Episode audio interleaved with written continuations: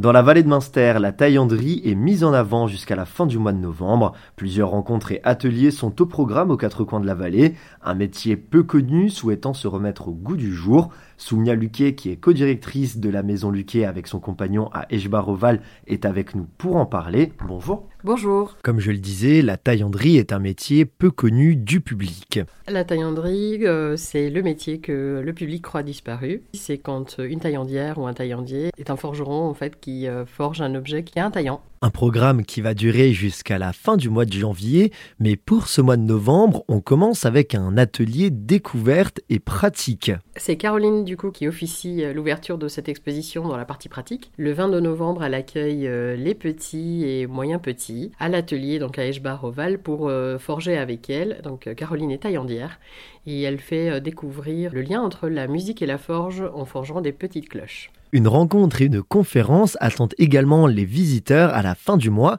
à la médiathèque de Münster. Exactement, donc pour ça il y a Sylvain Debray et Martin Claudel. Donc euh, Sylvain Debray est le conservateur de la taillanderie Nans-sous-Sainte-Anne dans le Doubs.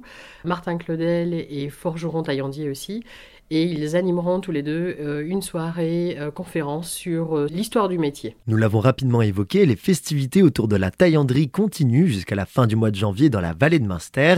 Rappelons peut-être les modalités pour se renseigner autour de ce joli programme. Assez simplement, il suffit juste de joindre soit la médiathèque de Münster aux heures d'ouverture, soit la maison Luquet qui a son site internet sur, internet, donc c'est la forge à Eschbar-Oval, on trouve ça assez facilement. Soumia Luquet, merci beaucoup. De rien. On peut également vous retrouver sur les réseaux sociaux avec la page La Maison Luquet. N'hésitez pas à y faire un petit tour et y jeter un petit coup d'œil à leur travail.